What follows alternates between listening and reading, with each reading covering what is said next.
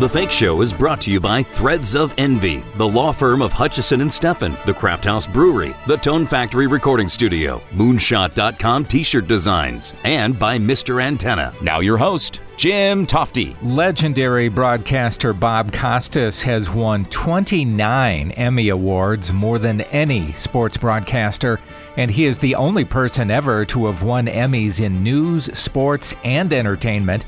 His peers have named him the National Sportscaster of the Year a record eight times, and in 2012 he was elected to the National Sportscasters and Sports Writers Hall of Fame. Bob returns this week to host season two of Back on the Record with Bob Costas on HBO. I've got the great Bob Costas on the line right now. Hi, Jim. Bob, how are you, sir? Welcome to the show. And uh, I Thank have you. I have to say I was a huge fan of Later with Bob Costas because of the, Oh, the just the outstanding guests you had. I remember Robert Altman, Paul Simon, even Chuck Connors. Chuck Connors, I had never met him before that time, Yeah. but he, the, Rifleman, was always my favorite Western, and he and I became big friends after that. Went to dinner a number of times. He came to St. Louis and did a charity event Really? for me. It's just interesting how paths cross and relationships are created. And one of my few regrets in my broadcasting career is that I didn't stay longer with later.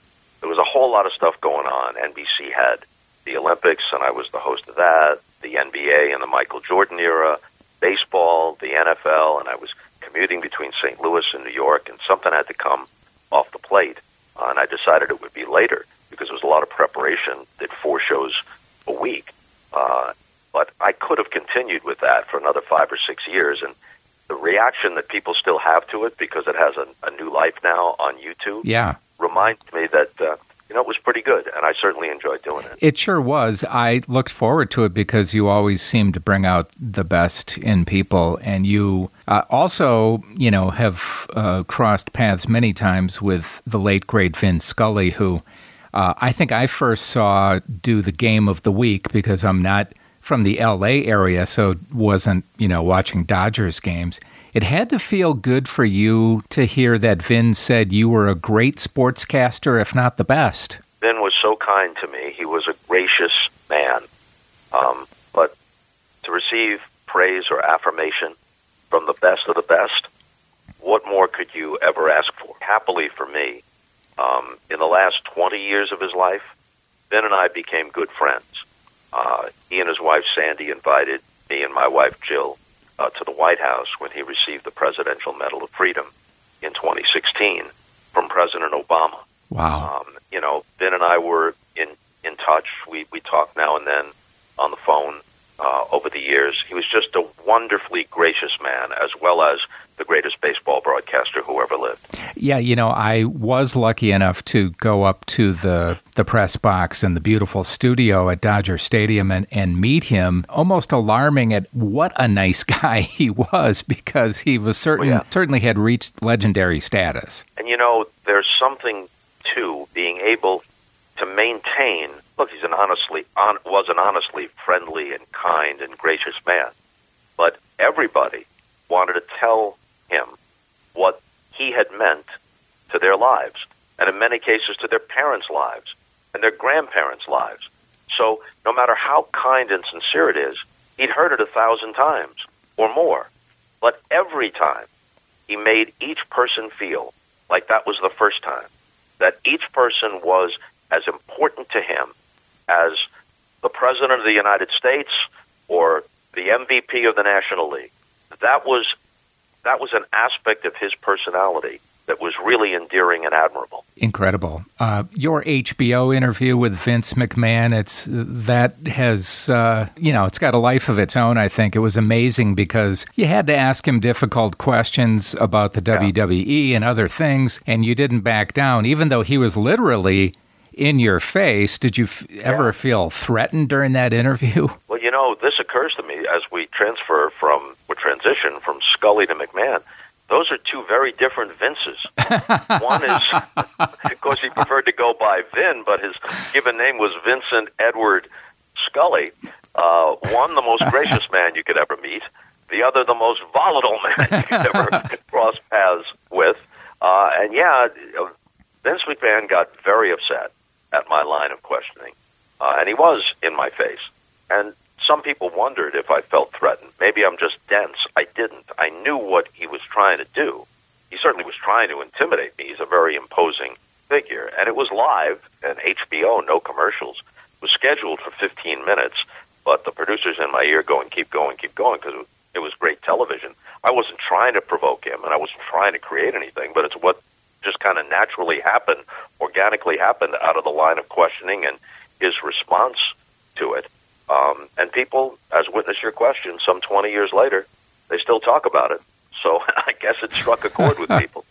Uh, you've talked about this before, but apparently the night of the OJ Bronco chase, OJ or Al yeah. Cowlings apparently tried to call you, but they couldn't track you down. Yeah. You were busy, you were doing things. And you yeah. did end up visiting OJ, I think, in prison before the trial? Yeah. Um, it was game five of the 1994 NBA Finals between the Rockets and the Knicks at Madison Square Garden. So we were doing the pregame and halftime stuff from the garden rather than from the studio in New York. And who knows what OJ's state of mind was while he's part of that low speed uh, Bronco chase down the 405 in LA. And by that time, everybody knows uh, that he's they're seeking his arrest, and he is uh, he's fled at least for the time being. He's going to be charged with a double murder. Everybody is watching this Greek tragedy play out on national television. Yeah. Every network is covering it. And we're doing a split screen thing, at least part of the time. I mean, after all, you couldn't abandon the live coverage of the NBA Finals. So Dick Ebersol had to make a decision, president of NBC Sports. How will we do this? We can't ignore or shortchange either. So occasionally I was transitioning between Marv Albert calling the game and Tom Brokaw in the studio, and sometimes they had a, a split screen, and other times they'd go to the game, and then during a commercial break, they'd kind of, or a timeout in the game, they'd kind of revisit what was happening in the Bronco chase. Now, while all of this is unfolding, unbeknownst to me, who knows what OJ's state of mind was, but he had my number in St. Louis, and he's not thinking that I'm doing the basketball game. Who knows what he's thinking? Right. So he calls, and there's nobody there. And he also had the number in the studio because he and I were the hosts of the NFL show from the same studio where we did the NBA show. Yep. But there's no one there because we're doing it from the site. So he calls that number and it rings and rings, and finally somebody picks up, some tech guy uh, who just happened to be the only person there. Is Bob Costas there? No, he's not here. I have to speak to him right away. Well, he's not here. I got to speak to him right away. Who's calling? O.J. Simpson. Yeah, right. Click. the guy hangs up on him. Yeah. Now, I don't know anything about this until uh, I go to visit OJ in the LA County Jail in November of 1994, and the trial didn't start until a few months later. And it's an awkward situation because as the facts are playing out, it's pretty clear that he's involved. It's not good for him, and it's a, a horrible tragedy. Um, so you're making small talk to the extent that you can. This is a man who had been my friend. I'd played golf with him. I'd been on the set with him. Uh, I liked him gone to dinner with him many times, uh, and here we are. Uh, me, Robert Kardashian, and AC Cowlings on the other side of the glass from OJ. And then AC just says, you know, we tried to call you from the back of the Bronco. And then the whole story kind of unfolds. And what OJ was thinking at the time was that he was getting a bad rap in the press, not so much as it pertained to the crime, but the way he felt he was being portrayed as a person uh, throughout his life. And he thought, in his state of mind, that maybe a friendly voice could uh, put a different spin on it. Now, obviously, he wasn't thinking rationally. And if we had connected at that point, uh, it would have been my responsibility, despite the fact that he was my friend, to as delicately as possible ask the appropriate questions. How he would have responded, I don't know. And part of it would have been to try and do the same thing that the police guys who were on the phone with him were doing. OJ, no matter what, put the gun down. Think about your children. Think about your mother. If you're innocent, you'll have a chance to defend yourself in court. Put the gun down and give up peacefully. That's what anybody would have done.